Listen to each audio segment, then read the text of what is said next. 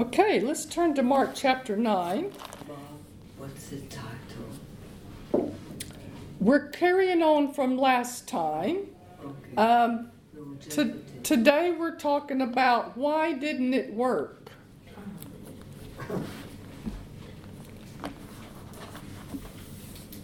All things are possible to him that believes. Why didn't it work? So we're we're gonna carry on a bit further uh, with what we were studying last week, Mark chapter nine. And it begins here, this chapter begins with Jesus taking Peter, James, and John up on the mountain where he was transfigured, uh, transformed, and the glory of God manifested. Elijah and Moses appeared to Jesus and talked to him about his ministry and his mission. A cloud uh, appeared. They heard the audible voice of God. This is my beloved son, hear him. And after this experience, they came down from the mountain and uh, they found a great multitude present, along with the scribes. And the scribes, uh, Jesus asked the scribes, What are you arguing about? And the father of this boy piped up and said, My son has a dumb spirit. Verse 17, he has a dumb spirit, he's unable to talk. He foams at the mouth. His spirit throws him in the water, in the fire. Uh, we can't leave him by himself. We have to watch him all the time. Uh, this has been disrupting our family for years. And he says, I brought him to your disciples, and they could not cast it out. So Jesus comes on the scene, and, and the father's telling him about how they brought the he brought his son to the disciples, and they got nowhere. And the scribes, of course, see the opportunity here to seize the moment and try to capitalize on the disciples' failure to get results. And as we mentioned last time, just because uh, someone gets prayed for and they're not healed instantly, that is not a sign that it's not God's will to heal them. If it were not the will of God for this boy to be healed, or if there was any reason why this was a more difficult case than another one, this would have been the perfect opportunity for Jesus to preach a sermon on that and explain it. But he did not mention the will of God. He did not mention that this type of illness was an exception. We talked about how in uh, Matthew 10, verse 1, Jesus had already given the disciples power uh, over unclean spirits to cast them out and to heal all manner of sickness and all manner of disease. So Jesus didn't make any exceptions that some dis- diseases were more difficult than others. He said all. So um, this man obviously had some faith, or he would not have even brought his son to the disciples to begin with. He must have heard that the sick were getting healed and that evil spirits were being cast out in their ministry.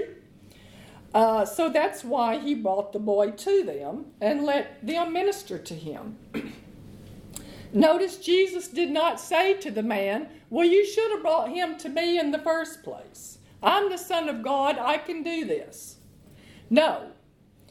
Um, if Jesus healed people and performed miracles because he was the Son of God, then we would have examples of that happening when he was five years old, when he was 15 years old, 25 years old, because he was just as much the Son of God then as he was when he was 30 years old.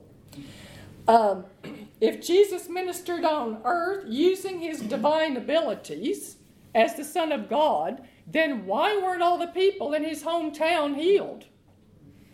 They, they weren't. It says there he could do no mighty works. It didn't say he would not, it said he could not, and he marveled because of their unbelief.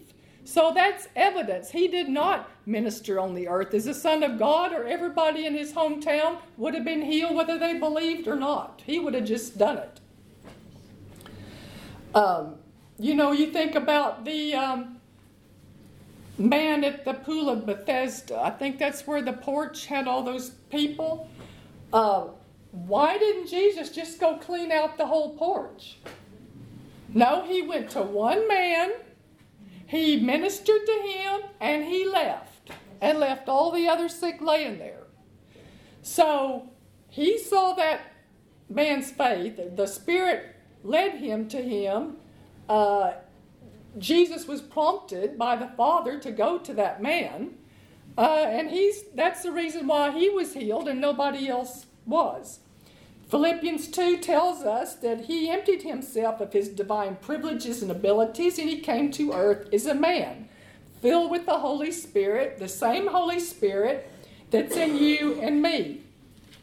Jesus did not heal anybody or perform any miracles to prove he was the Son of God. He never took credit for healing anybody.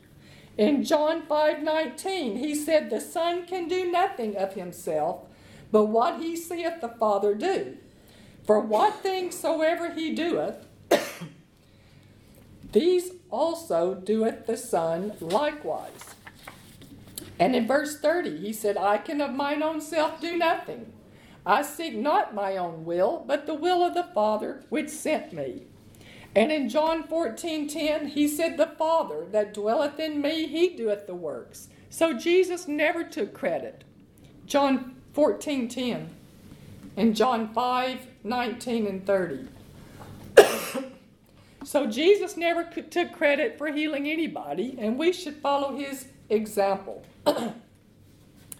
he came to earth on a short mission to go to the cross in our place. But that was not his only assignment. Before he went to the cross, Jesus came to show us the will of God. Everything he did was to show us the will of God. If it was not the will of God for this boy to be healed, then Jesus violated the will of God when he cast the spirit out.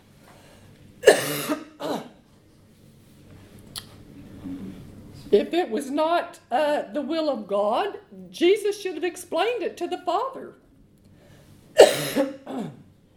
He should have said, The reason my disciples weren't able to cast this spirit out is because it's not God's will. End of, yeah. Mm-hmm. So, did Jesus ever make a statement like this in Matthew, Mark, Luke, and John? No but it's widely held by millions of Christians. Traditional explanations why we don't see healing and miracles today on the level they occurred in the Bible. Here are a few reasons. We just don't understand, it's part of the mysterious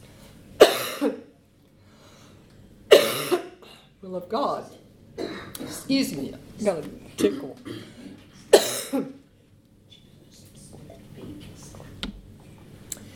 People will say, well, only Jesus and the 12 apostles had this power. It all passed away, the last apostle died. But this power was not limited to the 12 apostles. Um, Jesus sent out 70 more.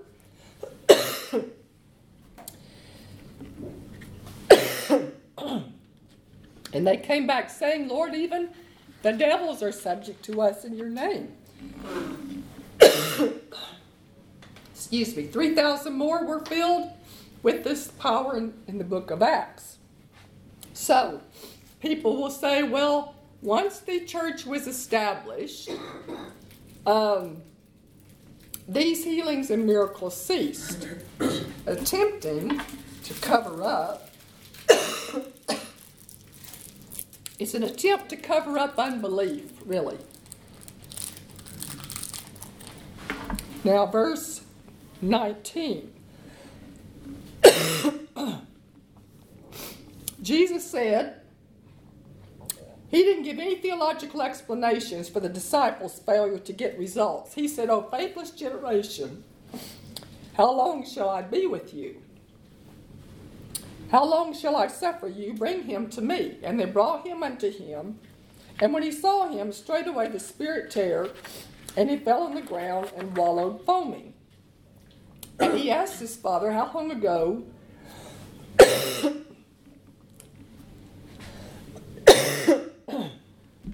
How long is it since this came to him? And he said, Of a child. I kind of always wondered why Jesus asked this question. what difference would it make how long he's had this?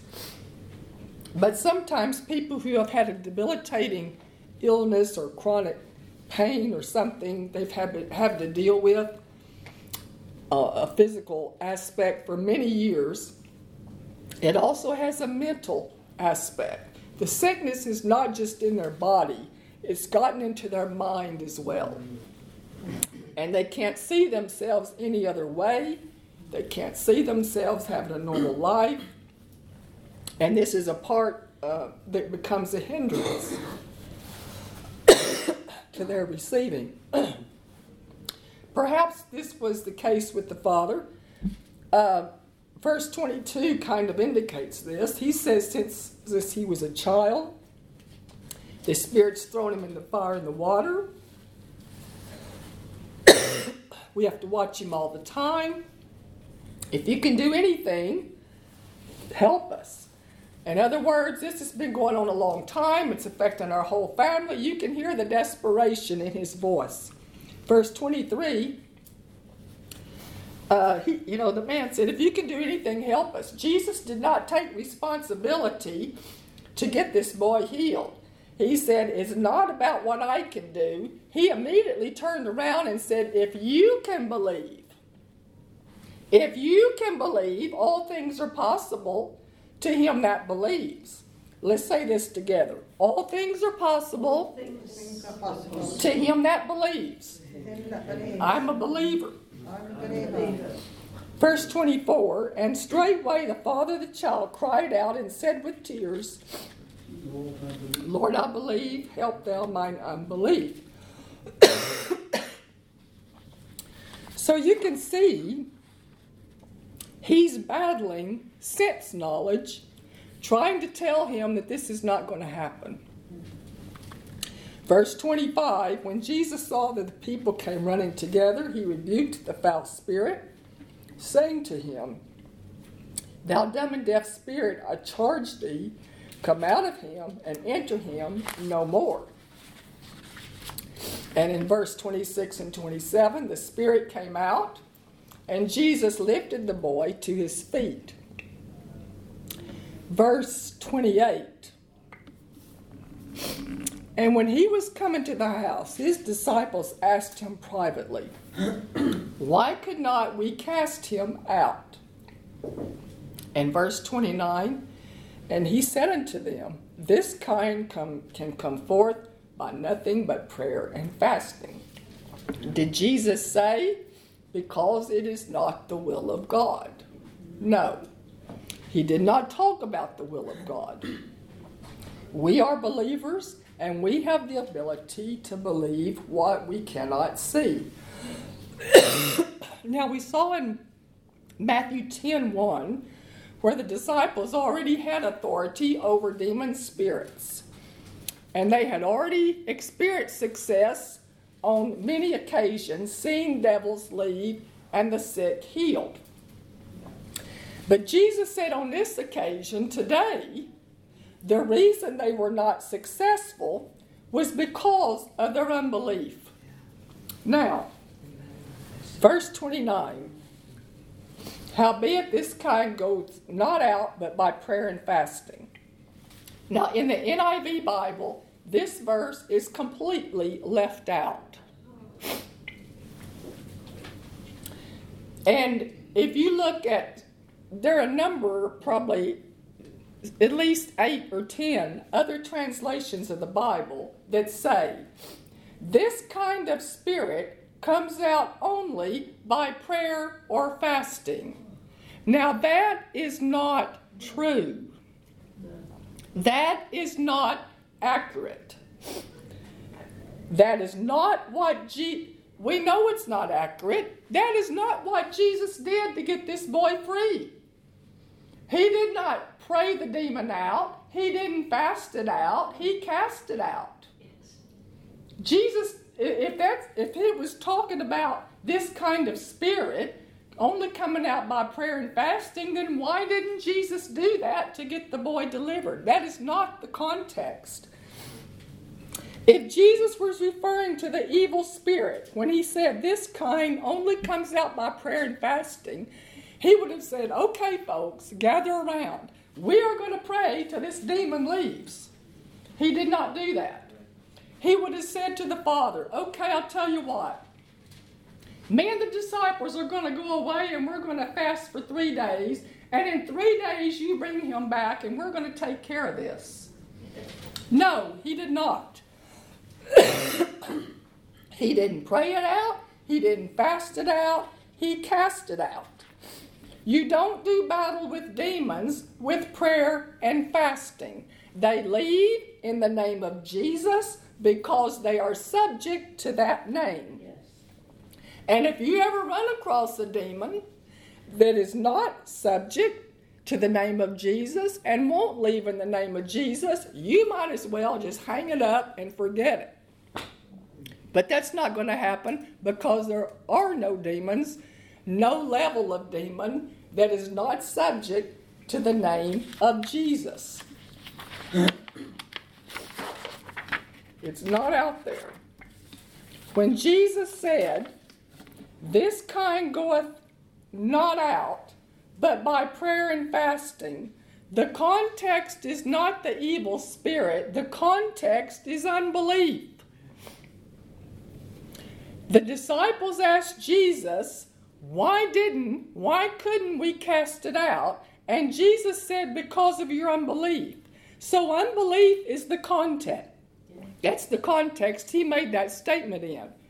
This kind of unbelief goeth not out but by prayer and fasting. He's talking about unbelief. He's not talking about kinds of demons leaving. This kind of unbelief goeth not out but by prayer and fasting. Now, unbelief is produced when your five physical senses dominate your believing. Unbelief is produced when your five physical senses dominate your believing. Sense knowledge, what we call natural information that's fed to you from external circumstances through your five physical senses what you can see, what you can hear, what you can feel, what you can taste and touch, all this natural information and previous experiences, contrary to the Word of God, produce unbelief.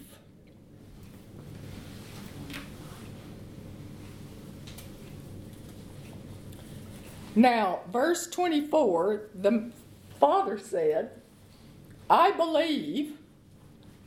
Jesus said, All things are possible to him that believe. The man said, I believe, help my unbelief. So you can see and hear he's battling with sense knowledge. He's been he's seen this boy like this a long time, and they've been dealing with this a long time. And his sense knowledge uh, and all his past information and experience with this boy is battling against his mind, trying to tell him this isn't going to happen. Now, this could be related back to verse 21 when Jesus asked him, How long has he been like this? And I mentioned, you know, the fact that this had been going on for years um, was, was, had, had gotten into this man's mind as well. The, seeing this boy like this for so long, uh, it had now kind of gotten into the father's mind about can he ever be any better. So, unbelief comes from having more confidence in the sense realm and what the sense realm is telling you than the Word of God. Unbelief comes from having more confidence in the sense realm and what the sense realm is telling you than the Word of God. So you can see this battle.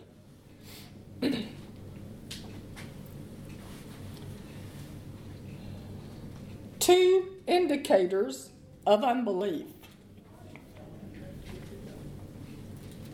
fear and worry. Now, when we talk about these things, I don't want, you know, as we go along, past, present, future, don't just think anybody's implying that you don't have enough faith or something, or that you're in unbelief. We're talking about these things just so we can recognize, you know, we can recognize and we see these things pop up. We thought, uh oh, yes. you know, I need to, I need to watch this and push this aside. Fear and worry. There was a time, we can all remember, well, some people can remember, when it took weeks for news to go around the world. By the time you heard something negative, it was already in the past, it was gone, you dismissed it, and you didn't even give it any thought, really.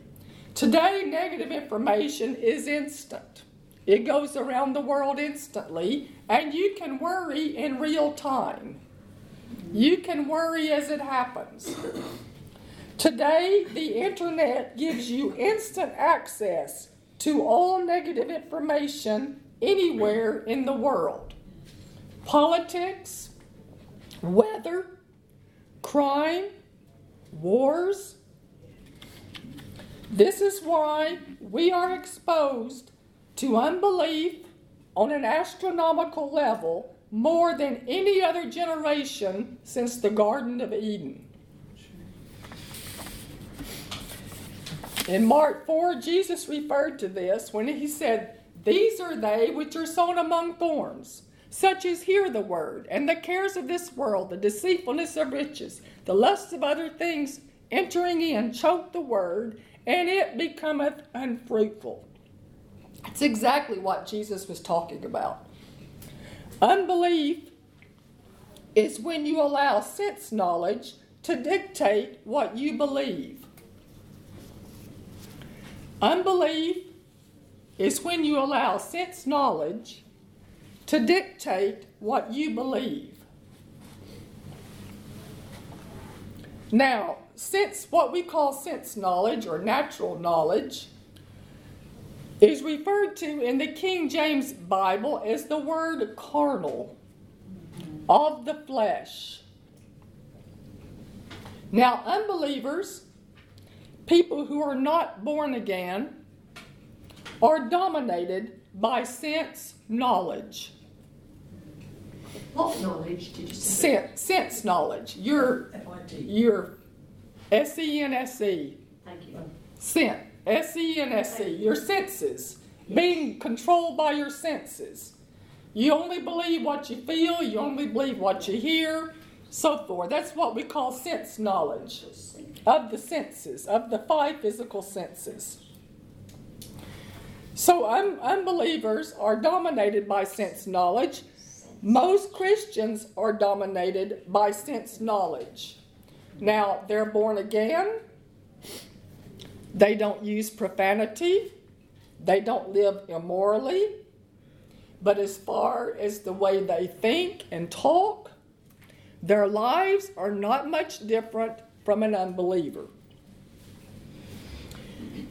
In Romans 8, Paul talks about being carnally minded and being spiritually minded. He said to be carnally minded is death.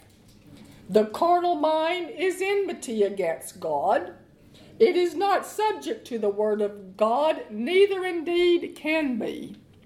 It's an enemy of, of the word of God. The carnal sensual mind.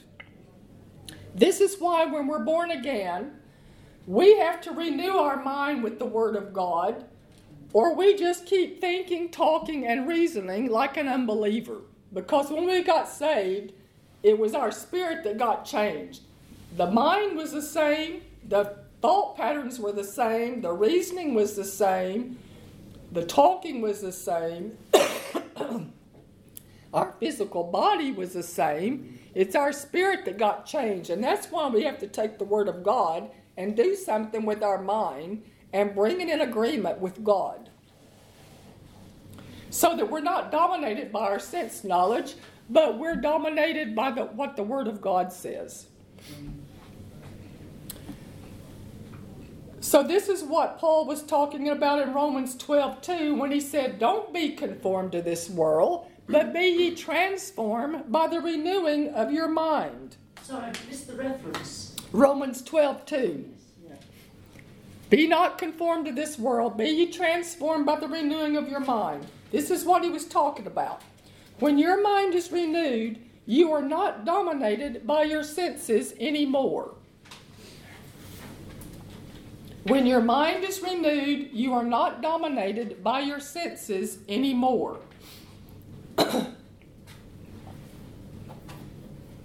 you don't consider information from the natural circumstances. You only consider what the Word says. And this is why we talk a lot about making the Word final authority. We must make the Word final authority in every situation. So that we start thinking and talking spiritually and not carnally. Believe in what God says. Hmm. Amen. So, in other words, he's talking about here between Romans 8 and Romans 12. He's saying, don't allow sense knowledge to dominate you any longer. That's really what he's saying in plain English. Don't allow sense knowledge to dominate you any longer. Don't allow sense knowledge to dictate what you believe. Don't allow sense knowledge to dictate what you believe. you remember in Romans 4, talking about Abraham, it says, not being weak in faith, he considered not his own body now dead, neither the deadness of Sarah's womb. he staggered not at the promises of God through what? Unbelief. He staggered not at the promises of God through unbelief, but was strong in faith. So Abraham did not, he stopped looking at the natural circumstances. He stopped considering his body. He stopped considering Sarah's body. He stopped considering has any woman ever, have they ever been able to reverse menopause in somebody? He, he stopped considering. I wonder how many hundred year old women have ever had a baby. You know, he didn't, he couldn't go on the internet and look it up, you know.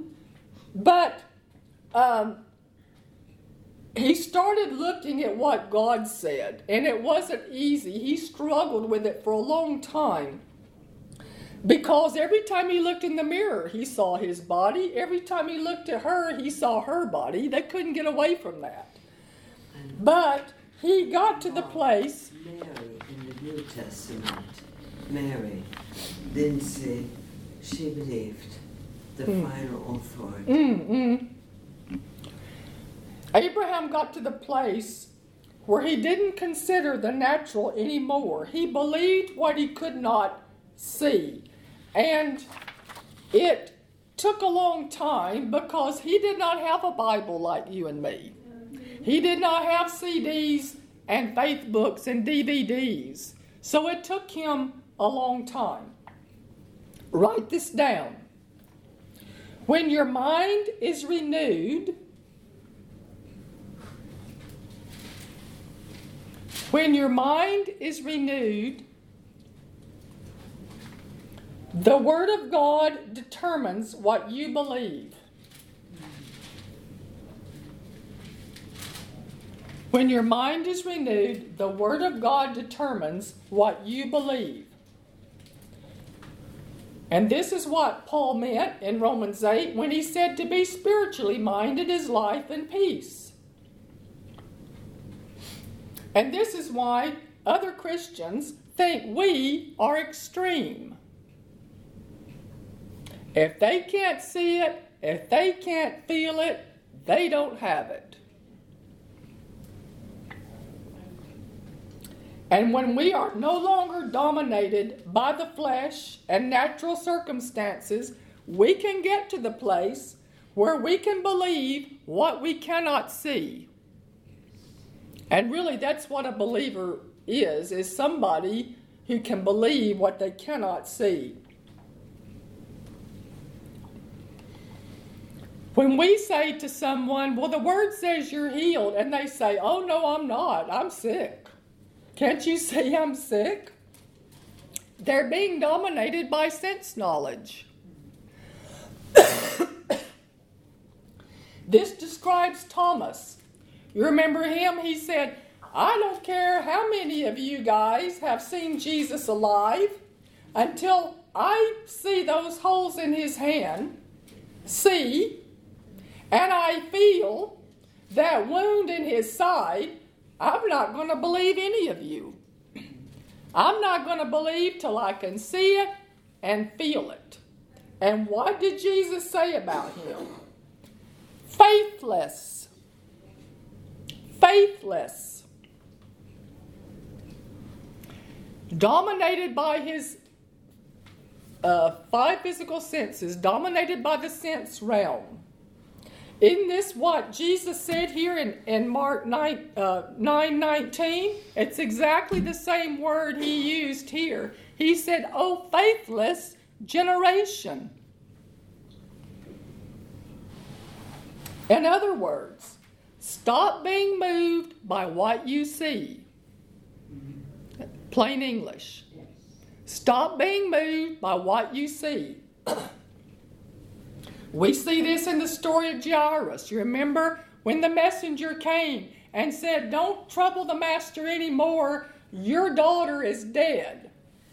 Bing, bing, sense knowledge coming in, sense knowledge coming in, natural information coming through your physical senses, a bad report, trying to pull him out of faith and into unbelief. And that's why Jesus, the moment Jesus heard that negative information, he immediately wheeled around and he said, Stop the unbelief and stay in faith. Because he knew that if the moment that man started processing that bad report, he was going to be overtaken by sense knowledge and the unbelief was going to choke his faith out. And Jesus immediately said, Stop the fear. Stop the unbelief. Only believe. That's exactly what he was doing, was to keep that man from being pulled over into sense knowledge. Now, back to Mark 9. The disciples had some faith. We know they had some previous success casting out demons and seeing the sick healed. And in light of what we've talked about, concerning the connection between sense knowledge and unbelief, it could be, it's possible, that when the Spirit threw this boy down on the ground and he started wallowing around and foaming at the mouth, it could be the disciples saw something with their eyes. They saw this spirit manifest something that produced fear and unbelief in them. Perhaps uh, they had never seen a case quite like this before, even though they had seen many evil spirits. Perhaps um, they saw something they hadn't seen before on another occasion. Um, perhaps they started thinking, whoa, this is a tough one. I don't know if this one's going to come out or not. And guess what? It didn't. It didn't come out. it's kind of like when Peter was walking on the water and he started looking at the wind and the waves. Sense knowledge. Sense knowledge start coming in. You can't do this. People can't walk on the water. He got into sense knowledge, he got out of faith, and he began to sink. Very same process. So the disciples may have also been thinking, what are people going to think about us if this doesn't work? Which they shouldn't have been thinking because they weren't the healer. I'm not the healer, you're not the healer. But if they began to think that way, now they were thinking about what about me instead of thinking about getting this boy set free. So when Jesus, so when they asked Jesus, why couldn't they cast it out? Jesus said, because of your unbelief. In other words, you've seen evil spirits come out before. You've had success in other places with evil spirits. But today, you just allowed sense knowledge to overtake you and pull you over into unbelief. Now, let's finish by talking a few minutes here about the cure for unbelief. Jesus gives us the cure for unbelief in verse 29, where he said, This kind, this kind of unbelief can come forth by nothing but prayer and fasting. Now, you don't pray and fast to get power. I know some people do. You don't pray and fast to get faith. I know some people try to do that. You get power when you receive the baptism in the Holy Spirit, not by fasting. You get faith by hearing the Word of God and believing it, not by fasting. Now, in the past, when you talked about fasting, it was really always in relation to food, and it can certainly still be food. but in today's society, people spend a lot more time doing other things than eating. Today, people probably need to fast the internet, the television, the mobile phone, the newspaper, entertainment, and hobbies. I would say these are much more time consuming and distractions in life than eating. But the drive to eat is one of the strongest forces known to man. There are people who have killed other people and eaten them. They have eaten stuff you would not even hold in your hand. So so that's how powerful hunger can be. So, when you make the decision, you're going to give up everything you enjoy, including food, for a few hours or a few days. It's not going to be long till your flesh starts kicking off. When are we going to eat? When are we going to the park? When are we going shopping? When are we going to have some fun? It doesn't take long. You start getting irritable and you start getting fidgety and nervous. That's your flesh being flushed out on the surface. Your flesh doesn't care about God and spiritual things. It only wants to have fun it only wants to feel good and it does not want to be inconvenienced. That's all your flesh is interested in. So when you fast and pray, you're drawing near to God and and you're putting spiritual things first and you're putting your flesh down. And it begins to kick off.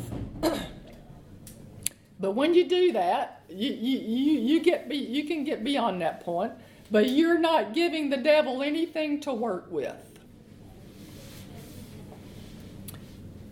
We're, we're not going to turn there, but that's really what, you know, when I think Luke 4 and Matthew 4, Jesus was led out into the wilderness, yeah. fasting and praying, and was tempted by the devil. Uh, he, he put his flesh down to the point uh, the devil just had nothing to work with. You know, because the devil will use your flesh. But you can subdue it to, to where the devil doesn't have anything to work with. Did you say Matthew 4 and I think it's Matthew 4 and Luke 4 both are both accounts of, of Jesus' temptation in the wilderness. So, um, so when you fast and pray, you take authority over your body and you begin to dominate it instead of it dominating you. And you tell your body, sit down and shut up. And we'll eat when I'm ready to eat. When I tell you to eat, we'll eat. We'll go shopping when I'm ready to go shopping. And you, you take authority over it. The quicker you shut up, the quicker we'll eat.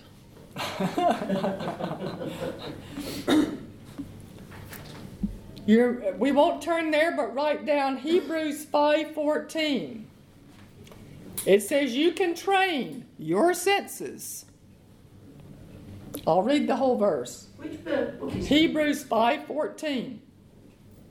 But strong meat belongeth to them that are of full age,